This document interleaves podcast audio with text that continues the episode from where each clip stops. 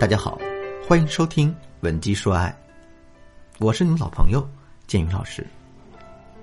今天我们来聊一聊如何去调教木偶式老公。当我提到没主见这三个字的时候，你会想到些什么呢？我想你可能会在一瞬间想到啊选择性恐惧症，啊想到老好人，啊想到依赖，甚至想到懦弱、没担当等等一系列词汇。那如果我们把这些词汇整合在一起，你又能想到什么呢？那我想到的是一个东西，这个东西叫做提线木偶。那现在你可以想象这样一个场景：一个木偶后面系满了红线，你在后面操纵它，让它做什么动作，它就会做出什么动作。你是什么样的感受呢？可能会觉得很好玩、很有趣，是吧？可是啊。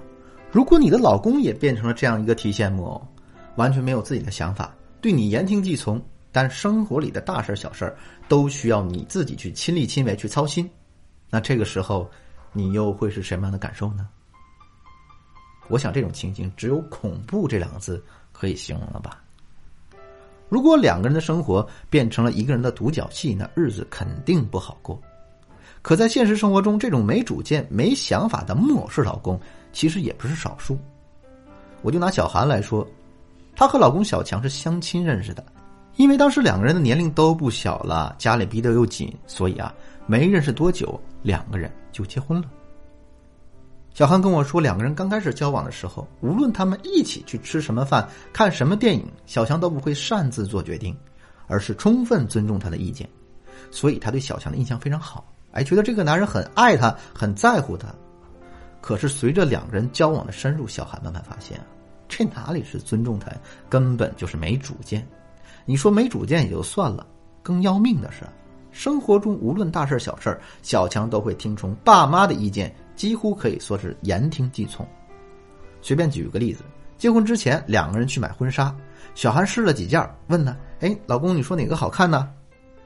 没想到小强说了这么一句话：“哎，那我拍个照片给我妈看看吧。”那小韩气得当时婚都不想结了。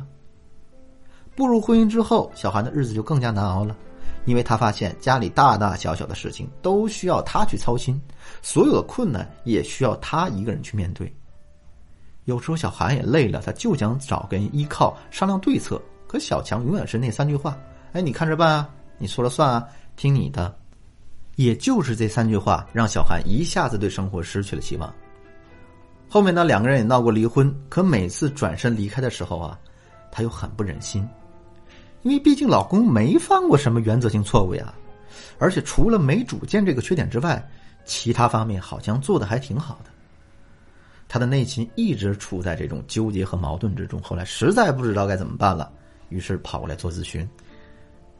小韩跟我说说：“金宇老师，你说我老公好歹也是一个一米八三的纯爷们儿。”他怎么会这么没有主见呢？如果你也遇到这样的问题，我相信内心肯定会和小韩有这样一样的疑问。其实背后的原因很简单，男人遇到事情没主见，那肯定和他的家庭和成长环境有莫大的关系。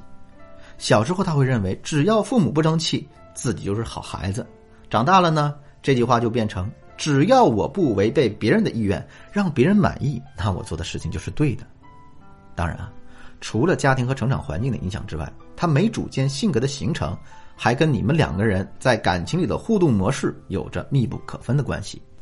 因为时间的关系，今天我就不把重点放在这里了。感兴趣的同学呢，可以添加我的微信文姬的全拼零八，也就是 W E N J I 零八，做一个进一步的了解。如果我们跟案例中的小韩一样，那么我们今天主要讲的是，当我们遇见一个没主见的老公，我们到底该怎么办？首先，我想说啊，男人没主见其实不完全是一件坏事，这要看我们本身是一种什么样的性格。如果你自身的性格就很挑剔细致，很喜欢去安排生活里大大小小的事儿的话，那么两个人的性格正好互补，没必要非得让男人去改变。相反呢，如果你跟案例中的小韩一样，你是希望在生活当中有个人可以依赖，喜欢那种凡事有商有量啊，遇到困难可以一起扛的伴侣的话，那你就要学会调教男人了。那怎么调教呢？我教给大家两个办法。第一，给男人创造一个做决策的机会。这个习惯是需要慢慢养成的。你想要男人变得有主见，你要从小事入手来锻炼他做决策的能力。比如啊，中午你给他点外卖的时候，你不要替他决定吃什么，而是逼着他去挑出自己喜欢吃的东西，然后再买给他。逛淘宝的时候，你随手就发两个帽子的链接给他，让他自己选到底喜欢哪一个。客厅里的垃圾桶满了，也不要提醒他去倒。而是要引导他去发现，然后让他决定要不要去倒。看上去小事儿，但是大家记住，习惯的养成一定是从小事儿开始的。除了这种实际性的选项之外呢，我们还可以经常问他一些具有争议性问题，比如像啊，老公，那我现在的工作干着不顺心，你说我是应该追求稳定呢，还是应该追求发展呢？哎，老公，如果咱们有了一百万，你是会选择再买一套房做投资吗？其实这些问题，大家记住，男人选什么真的不重要，重要的是你一定要让他给出一个确定的答案，而不是什么都可以啊，无所谓啊，你看着办呢。如果经过这样潜移默化的影响之后，男人肯定就有了一个独立做决策的意识。然后呢，你要做的就是啊，不断加大他做选择这个事情的重要性，逐步增强他做决策的能力。大家记住。无论男人选的这个选项是对是错，你都不要去批评他，反而做出“哇，你好厉害，你懂得真多”这样去鼓励他的一个方式。因为我们问的并不是正在发生的事情，所以啊，无论他给出什么样的选项，也不影响你真正实际的生活。如果我们发现男人面对一件事情的时候实在是难以抉择的话，那我们就现身说法，把我们怎么分析这件事情以及怎么做选择的思路告诉他，然后呢？引导他按照这样的思路去分析问题。第二个方法呢，是帮老公树立勇气和信心。一般来说，没有主见的人，他内心缺少的不仅仅是想法，更重要的是啊，他们缺少勇气，不敢面对自己的想法所带来的后果。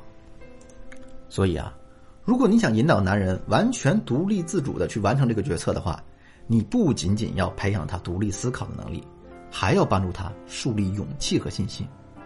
怎么做到这一点呢？我们可以从两个方面去思考这个问题。首先，在平时的时候，我们要给到男人适当的鼓励和支持，要让男人知道他一直都是很优秀的，一直是家里的顶梁柱，也是你心中的男神。男人都是有虚荣心的，我们的鼓励和赞美会给到他极大的信心和改变的动力。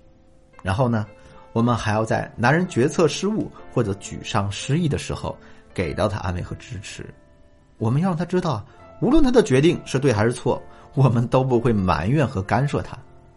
这样一来，他就没有了后顾之忧，也就能安心的去试错和成长了。在婚姻里，很多姑娘都会因为老公没有主见而失去信心，最终选择了离婚。其实，我觉得大可不必这样。虽然没主见的老公确实会做出很多事情让你觉得很生气，但同时呢，因为他们不会固执己见，所以很好调教。如果。